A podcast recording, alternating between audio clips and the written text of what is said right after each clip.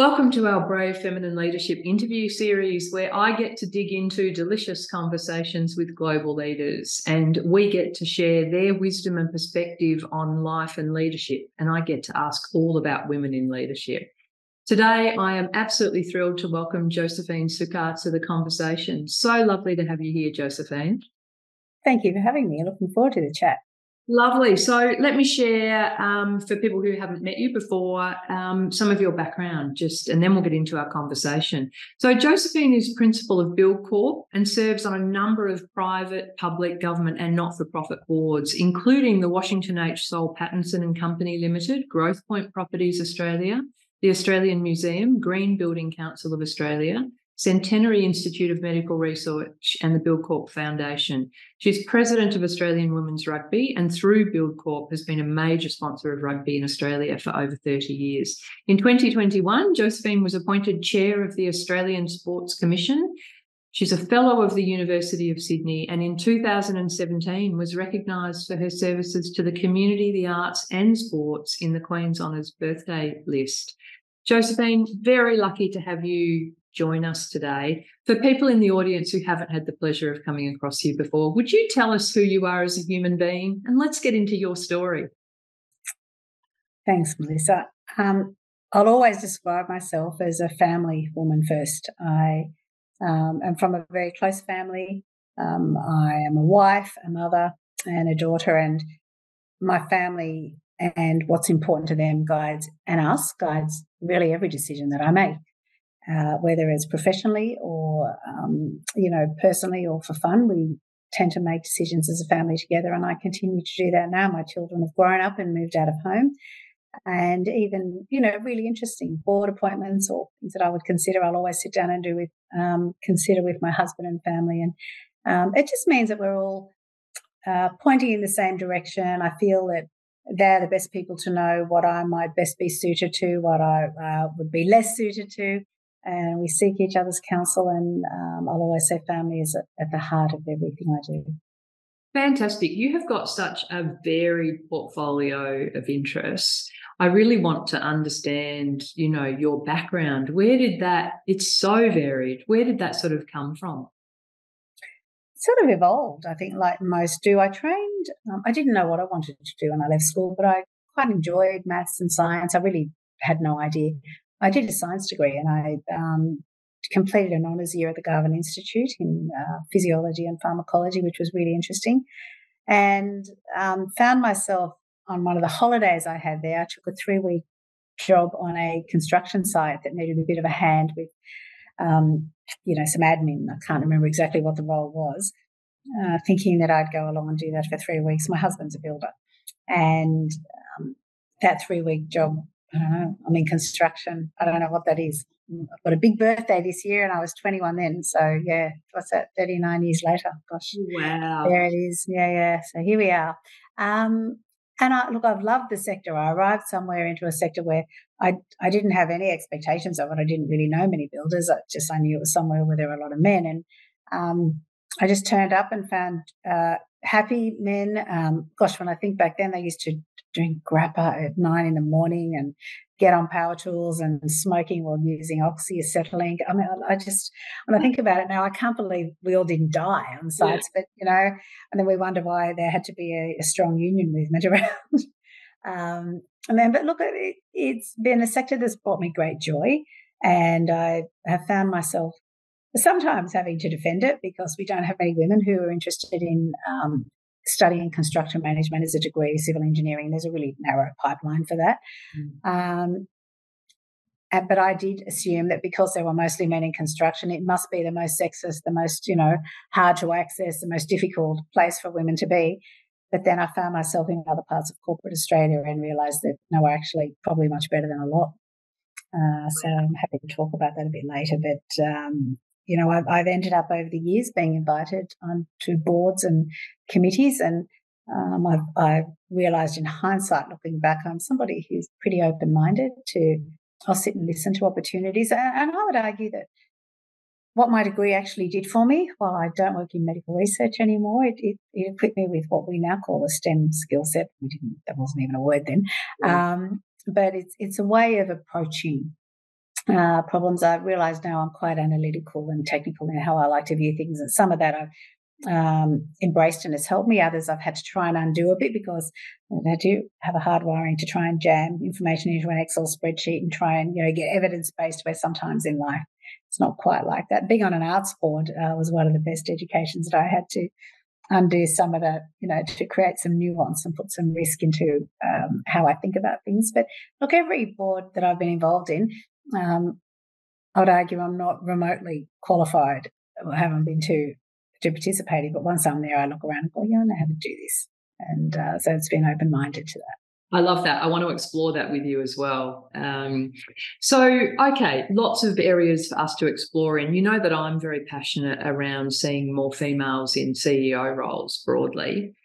And I saw an interview that you did actually. You interviewed Marise Payne at one stage on International Women's Day, I think last year. And you were talking about um, together about you can't be what you can't see. Um, tell me about the construction sector and tell me what you wish, you know, with this narrow pipeline coming in, how do we encourage more females into that sector as well? Yeah, that's a really good question. So I was staring into this for years, of course, and um, realizing that at the end of the day, if the pipeline of, you know, if we would post a job for a, a site supervisor at Buildcorp, it'd be very rare that a single woman would apply for that role. And I'd say that's the case today still. It'd be so unlikely.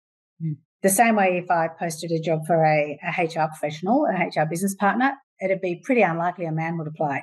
Um, not as unlikely as, you know, yes. site supervision construction role. So clearly there was a pipeline issue. So we sat down and I uh, um, approached a school that is near where I live um, spoke to them about can I bring you some women from Buildcorp and maybe can we speak to some of your girls about some of the careers that might be possible for them in construction? And I'm really happy to provide mentoring and you know we're all here.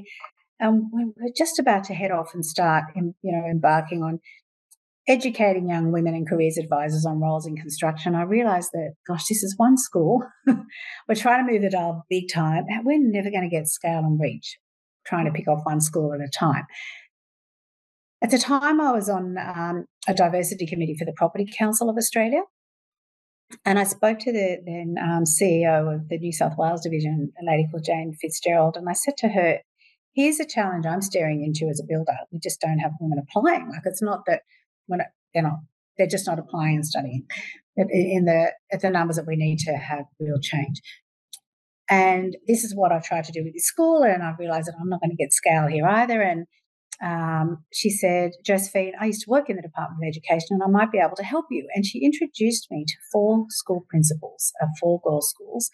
And she came, we, she came to a meeting that Jane and I, and there were one or two others of us, and we explained to the principals the problem that we were staring into as a sector and why that was a problem for our sector. Clearly, there was no diversity of thoughts. If you think about buildings, yes as many women as men live in buildings and not having them participate at every level. It's a bit like coders, right? You know, as many women as men use um, iPhones and apps, etc., but we don't have very many women coding. So it was really a desire to make sure that we had women at every level to ensure that what we were all going to be living in, we had some input into, and um, and how having that lack of diversity of thought, you know, we, we don't even know we don't know. We had no idea what we were missing out on. So with that, these four women were amazing, these principals, and they said, okay, so you'd need to uh, be speaking to girls in year 10. Mm-hmm. And we said, here are the things that we can offer them. Do you think that'd be good? So, and, and I'd also worked as a high school teacher for um, a couple of years. So I understood that to be jamming more things into very busy curricula for teachers was really not helpful.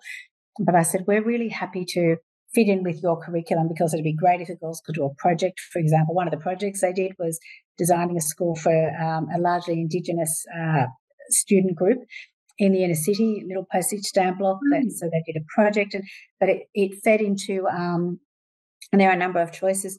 Um, something they would have had to do anyway to satisfy there. So it wasn't another thing. It was just it had a construction bent on it. Um, Scentre Group took the bid into, um, you know, a Westfield store and they set up these amazing stands where there were young women and men, you know, some were in shop fitting, some were in design, some were in, um, you know, construction and all real estate sales. And we, we showed them the broad raft of careers there.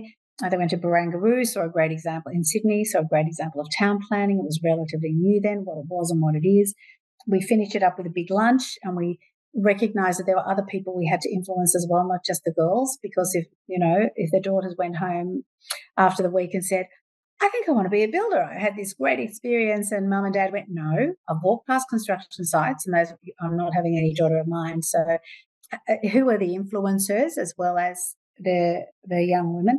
And of course, it was parents and careers advisors. So, um, we tried really hard to, you know, work where we could not interview. Big lunch. I was on a 900 people. I was on a panel with, I can't even remember who now, talking about what we were hoping to achieve. And um, the metric we didn't even know to look for when we were surveying the girls after to say, how did you find it? Would you consider a career, etc., etc., um, came to us a number of months later when same Jane Fitzgerald said that one or two of the principals had reached out to her and said, they had had to, they were timetabling for year 11 the next year mm. and had to put on extra extension maths classes.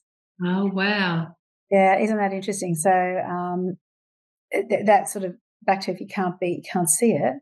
If you can't see it, you can't be it. I beg your pardon. And um, what we did was expose them for a week to women um, in different sectors that they wouldn't have seen, like I had never seen, and um, hopefully shift their thinking a bit. So that was a pilot that now runs all around Australia um, from all the property council um, Australia divisions there. So it's um, that was a satisfying one. But you know, that's a long game. Yes. Uh, the short game, what can we do, you know, in the middle? And, uh, and the short game is where are there, and I'd say this for anywhere in any business or sport or wherever we are, are there structural barriers to the fair and equal participation of everybody? everybody, not just women. If you if you're in HR or if you're in your preschool teachers, are there structural barriers to the participation of young men, yes, um, of young women in construction? Of, so um, jobs of people like me are to make sure that if they're there to get rid of them, um, and sometimes it's uh, you know a structural thing, sometimes it's a people thing, and um, that's my job to make sure they're not there, and then you know it's up to women to decide what they want to do and. And, and do I think that we'll ever be at a stage where there'll be I don't know, as many or more women building than men? I don't know, possibly not. You know, I, I have the same discussion around male nurses or male preschool teachers. Do I ever think there'll be a time where there'll be more men teaching in, you know, daycare providers than there'll be women? Maybe not.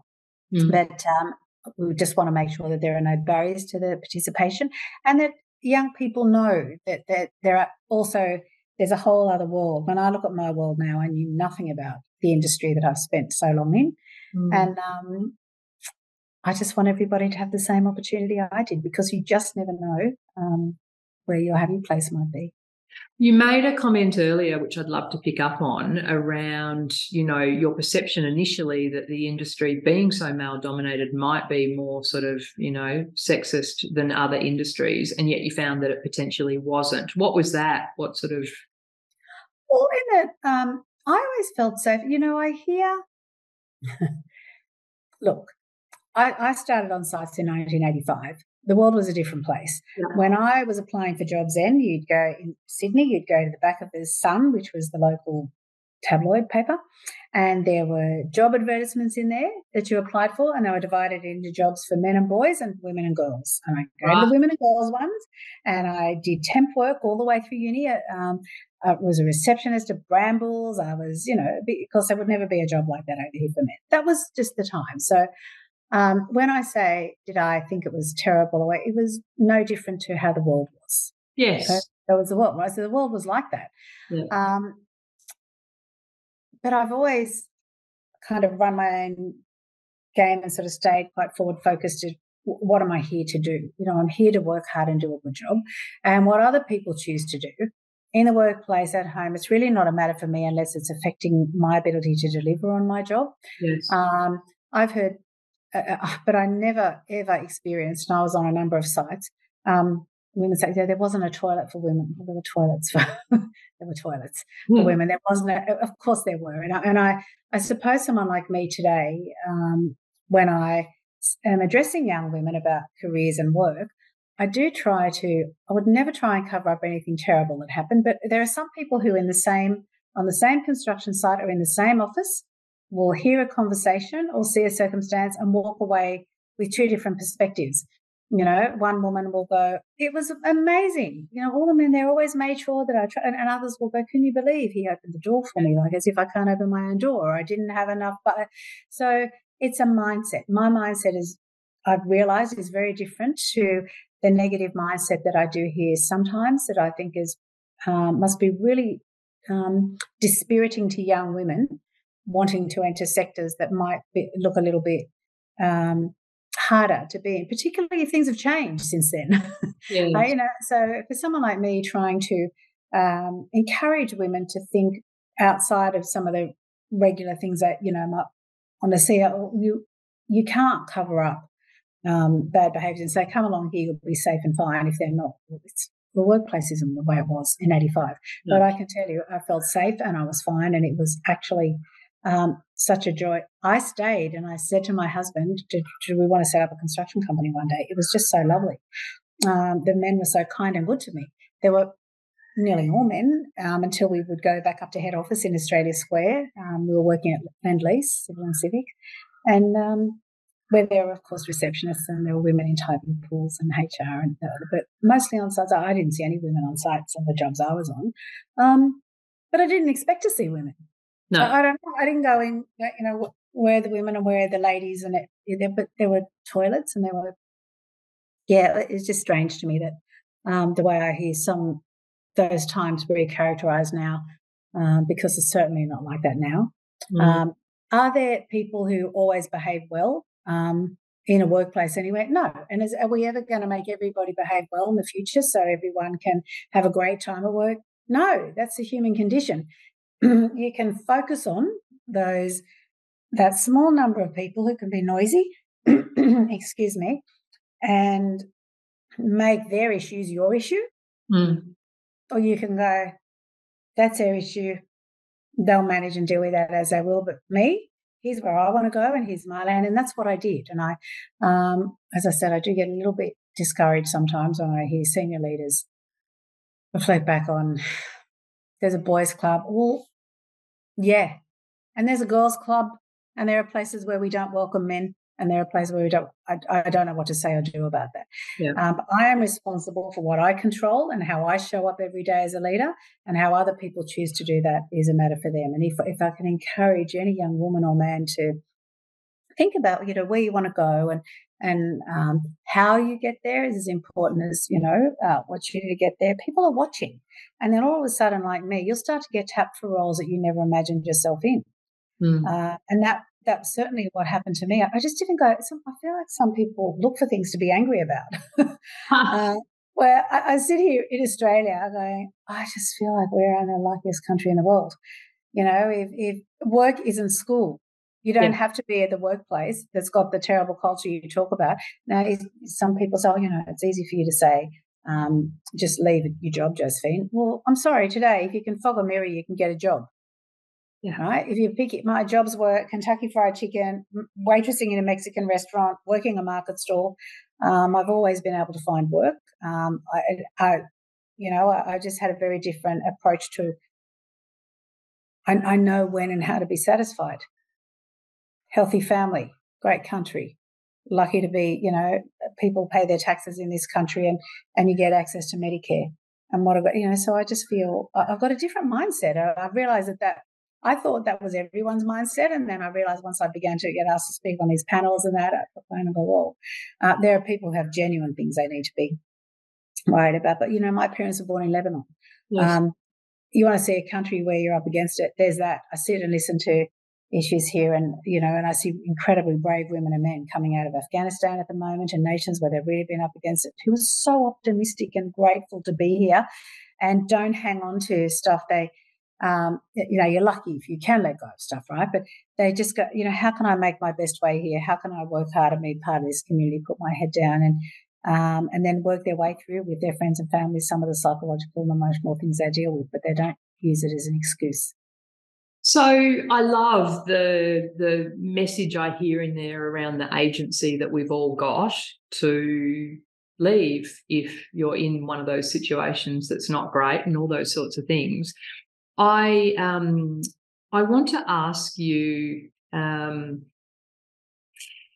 you know, you talked about getting offered these opportunities along the way. I've got a couple of questions about that. Did you put your hand up for any of them?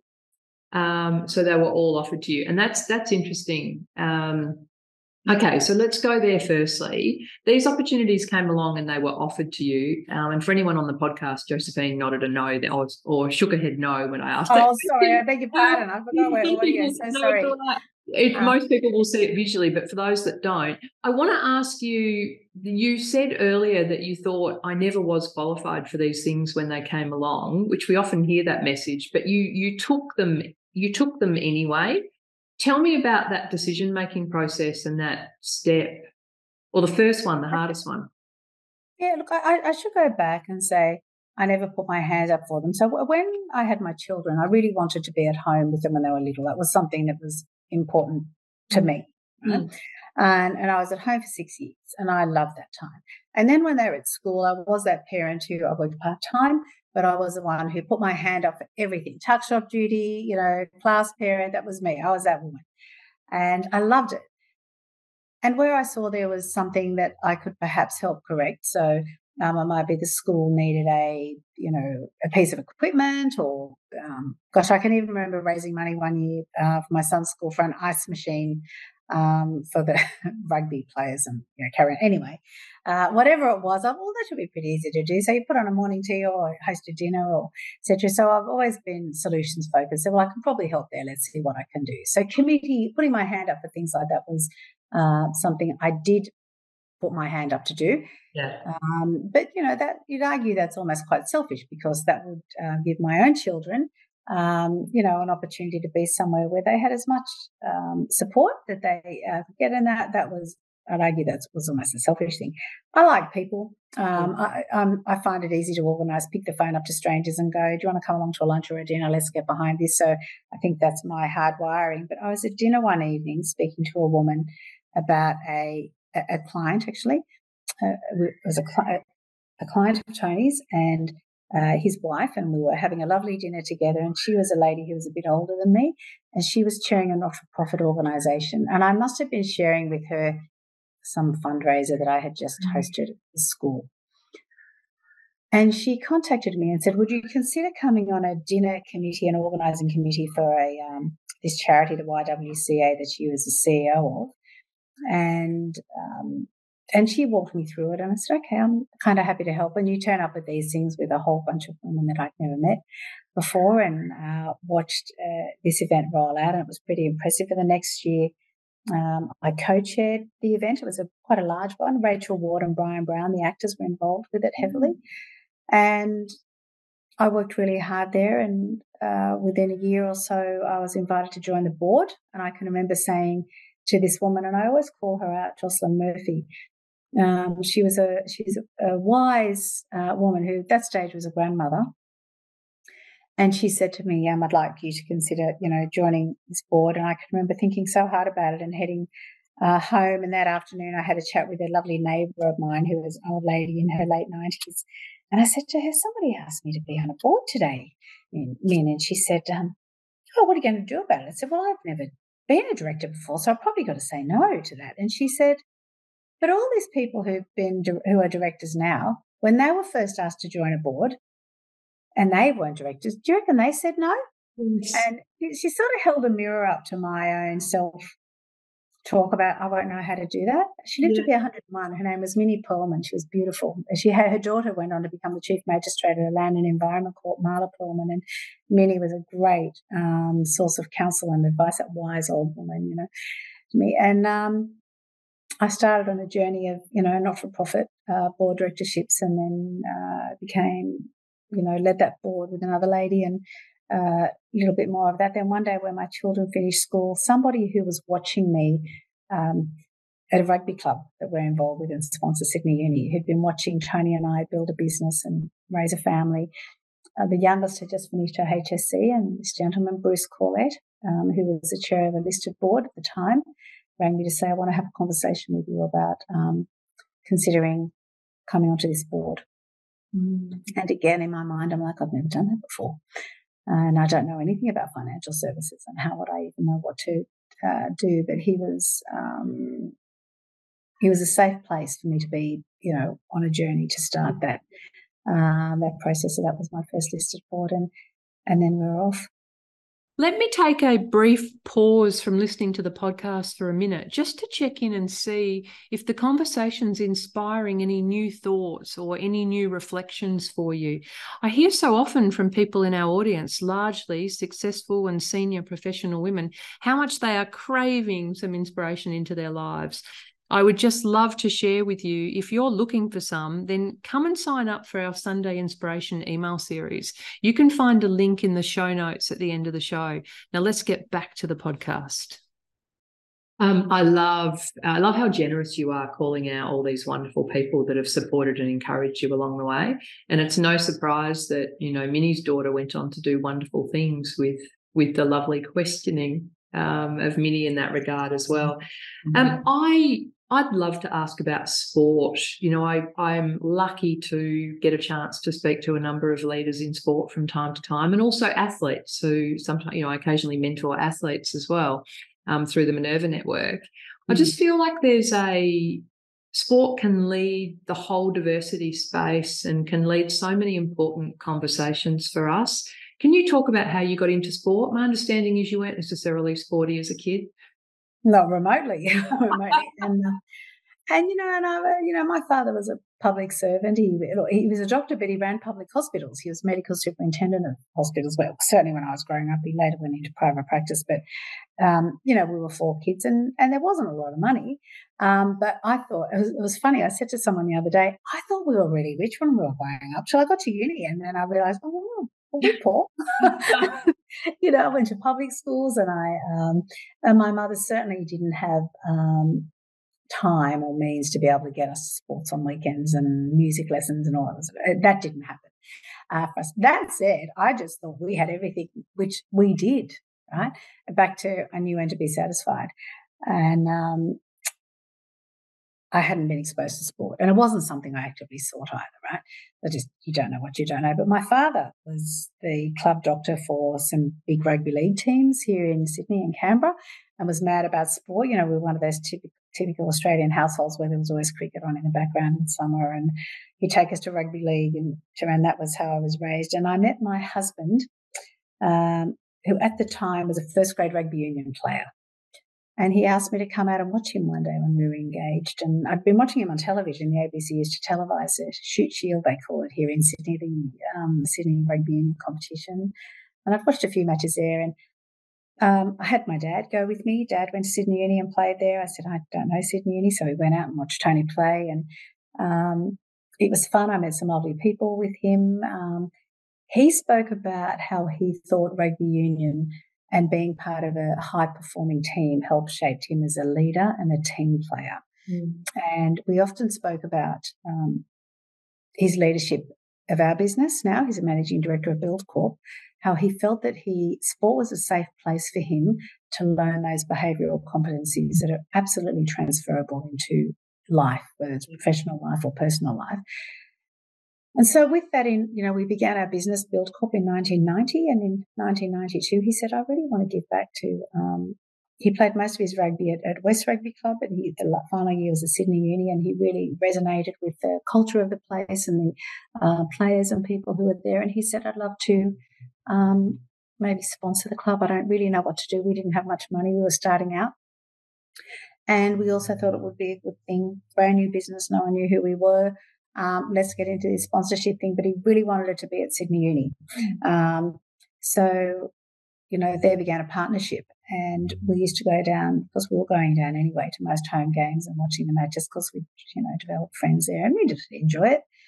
Um, we'd had children by that stage. I used to love having the kids with me. They'd run around, rolling up and down hills and getting dirty and doing all the things kids are supposed to do on a Saturday afternoon we'd begun to invite friends um, along to join us and clients and their kids on Saturday. Then eventually it became quite a formalized, structured 100 odd Buildcorp clients and family every home game at Sydney University, watching um, in those days uh, players who were often Wallabies as yeah. well.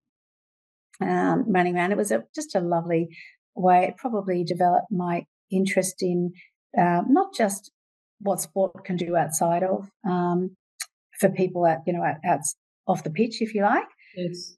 And how it helps develop them. That was really interesting to me. Um, it also developed a, a, a, bit of an interest and a, and a uh, visibility in how sports were governed and run. And I just observed that over a period of time. And then one day, a gentleman by the name of David Clarke, who was the um, executive chair of Macquarie Bank and one of the founders, he set up a, uh, a foundation for the rugby club at Sydney Uni. And he asked me to join that board. And he was a, a he he's since passed away, but he was a a gentleman and a real renaissance man. You know, he played cricket and rugby for New South Wales. He uh, chaired Opera Australia, chaired the Salvation Army, chaired rugby. He, he was he's a um, he was a full rounded, you know, beautiful gentleman and but and a man of his generation. And uh, took, said to me one night, "I'm going to ring your secretary and have her organise a time for me to take you to lunch. I want to speak to you about." Um, a matter and I want you to come open minded, Josephine. And he was somebody who Tony and I had the greatest respect for. And he asked me to join this um, foundation board. And he wanted a woman on there and he wanted somebody who knew a little bit about fundraising. And and he was, even though it was this little board, he was just so generous. We'd meet in the Macquarie Bank boardroom. Um, he'd ring me the night before to make sure there were no questions or issues I had with the board papers. Um, gently guided me without you know, mm. ever saying to me he was. The same with opera, you know, exposed Tony and I to lovely things around opera, taught me how to, uh, Tony and I how to buy art and what to look for. So um, we've had some incredible people around there and um, just this kind of creeping exposure to sport mm. in different guises from my father as a girl to my husband as a player to us as a sponsor. Um, then all of a sudden, um, looking for the gap with the, you know, where are the women and then off we go. And then the more work you do, um, trying to correct that, these things come onto people's radars. And uh, the foreign minister, Marise Payne, who you referred to, the, the yes. last foreign minister, reached out to me. This is just a sport piece, and asked me to um, chair a new um, advisory council that she uh, was assembling called the Sports Diplomacy Advisory Council within DFAT, with the um, view to increase trade and diplomatic relations across the Indo-Pacific. And, and she populated that board with amazing athletes, you know, para athletes, um, you know, Anna Meares, Petero Civoniceva, Curtis McGrath, um, Gavin Wanganeen. It was amazing. Mm-hmm. And she asked me to chair that. Uh, for her, which I did. And it was while I was halfway through that, I was tapped to look at the role in Sports Commission. I said no in the first instance because I was really enjoying working for the Foreign Minister. And um, she and I had a quiet chat, and she said, "Oh, I think the boss wants you to look at this other role. I went, okay, I get it. So you told me a um, a beautiful story um, about I think it was a funding request that came through from the CWA. That um, do you remember you telling me about that about the football fields? Yeah, there was a. I guess it, that's you know what is sport for. Yeah. It's one of those. You know, the question I could keep asking myself. Um, I had a very good meeting this morning with the federal uh, minister for finance, and and they're staring into a the federal government today is staring into a trillion dollar deficit. And when you're sport like we are that needs funding badly, um, you have to be sensible and pragmatic. Uh, you know, there are also a whole bunch of other things the country needs right now, and is sport the most important thing? But if you're clear on what sport is for, it helps some of those discussions. And um, yes, we had a conversation about a an organization that reached out to us at the YWCA. And it was in the middle of a drought that we were suffering here in New South Wales. And of course, in the middle of a drought, you're not going to irrigate football fields in a country. And so that wasn't happening. And because they weren't irrigated, the football fields died. So the clubs attached to the football fields weren't opening. And the farmers were struggling because on their watch there was a risk that they could lose the family farm, you know, the first generation to lose it. And a couple of wives and, and women rang to say, look, you know, it'd be really terrific if uh, you could help us by buying water and help us to irrigate the football fields.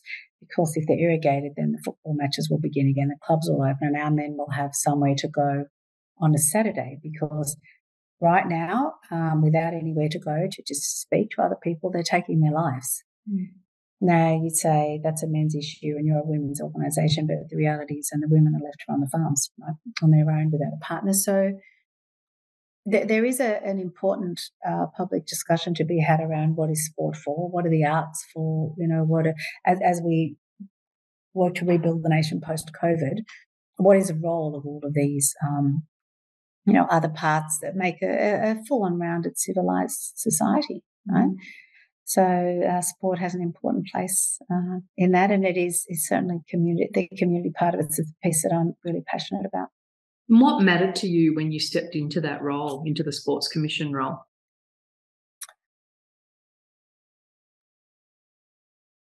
I was speaking to the then Minister for Sport. He was the one speaking to me about the role. And I said no the first time around. And when they came back again and I then sat down and turned my mind to what, what would I do and what does the Sports Commission do? I know they um, they have the AIS, the Australian Institute of Sport, but I didn't really understand the rest of its function. Mm. And I didn't understand how the federal government um, went about distributing funds to um, sports. It was also off the back of the sports rorts, the um, the sports infrastructure grants um, issue uh, that uh, federal government had been dealing with at the time, and I was I had become saddened that everything about the values of sport that I that attracted me to sports and attracted me to athletes and everything that I believed sports meant, I felt like it was being eroded. Mm. And I wanted to see that corrected again because sport brought so much joy to our family.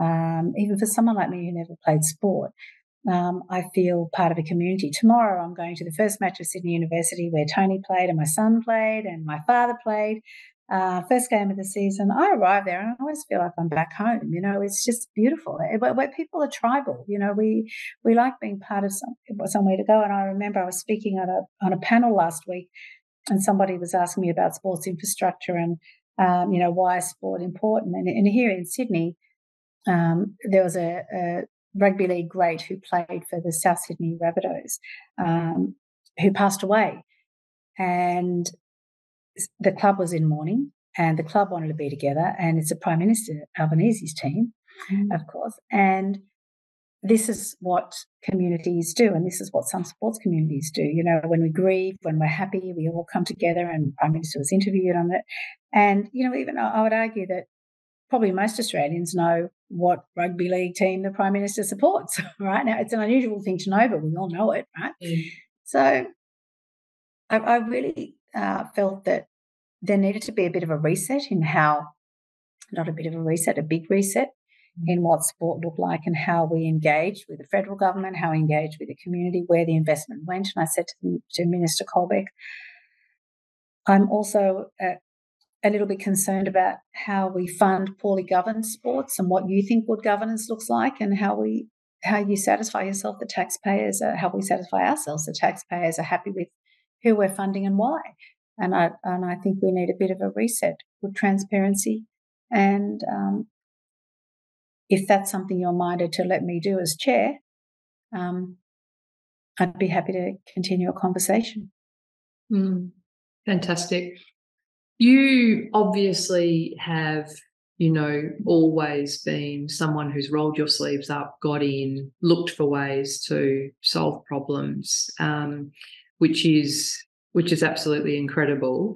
I'd love to ask you the best example of leadership you've ever seen. I'll give you a sport one. I use it a lot, mainly because people who don't even know rugby union possibly have seen it somewhere. Um, Nelson Mandela Rugby World Cup in South Africa. He had every reason to hate every white person who had incarcerated him, and he'd come out, he was president, and um, South Africa had got themselves into the World Cup final. Francois Pienaar was the captain. He put uh, he put on Francois Pienaar's jersey. This is Mandela. Uh, you know, a, a Springbok jersey. Yes. That had Pienaar's number on the back. Walked into the change room with the team. Pienaar looked up and couldn't believe that you know, Mandela over his, you know, heart, the, the symbol of black oppression, that Springbok, they wouldn't let blacks play. I think Chester Williams was the only one that could play. He was wearing it. came in to wish the boys all the best. Uh, turned around, walked out, and I've spoken to Francois Pienaar about this. He said he walked out and he had my number jersey on his back. Mm. And then walked into the stadium with that jersey, and the largely white crowd fell into this hushed silence and then erupted into this you know, cheers and applause. No word about anything other than um, being proud to be South African. Lead, I mean, what leadership? What um, Francois said when he handed him the World Cup, and Francois said, you know, me and my family, we were um, conditioned to not, you know, Afrikaans family mm-hmm. to um, think differently about uh, blacks.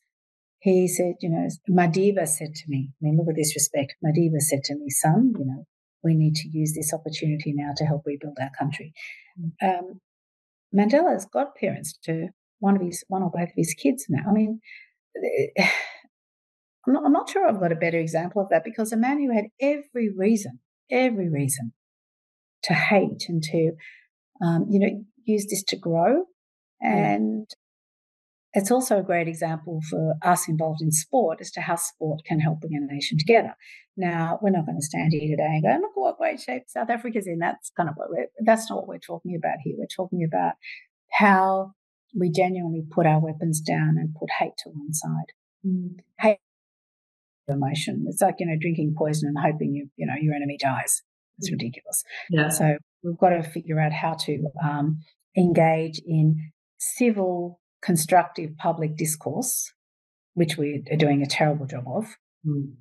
at the moment, especially with social media platforms and what's happening, and especially uh, leaders who are educated and have a platform. I, I, probably am the most disappointed if I see them, uh, you know, sort of misstep a bit too often. Uh, I'll often look back and go, you know, you know better than that.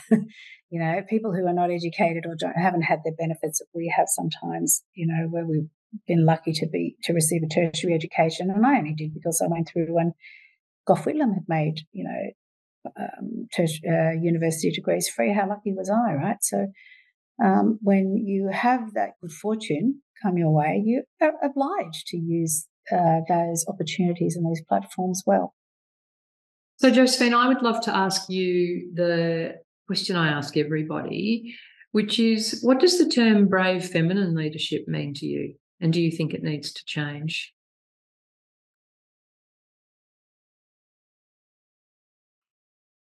I've never focused on the feminine part um, because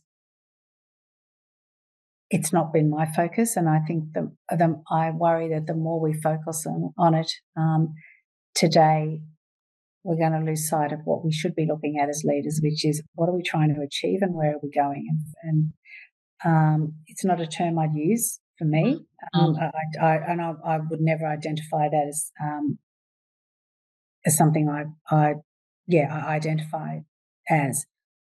That said, if you even have a look, I'm pretty sure the way I describe myself on my Twitter handle is I'm a wife, I'm a mother. So I describe myself first.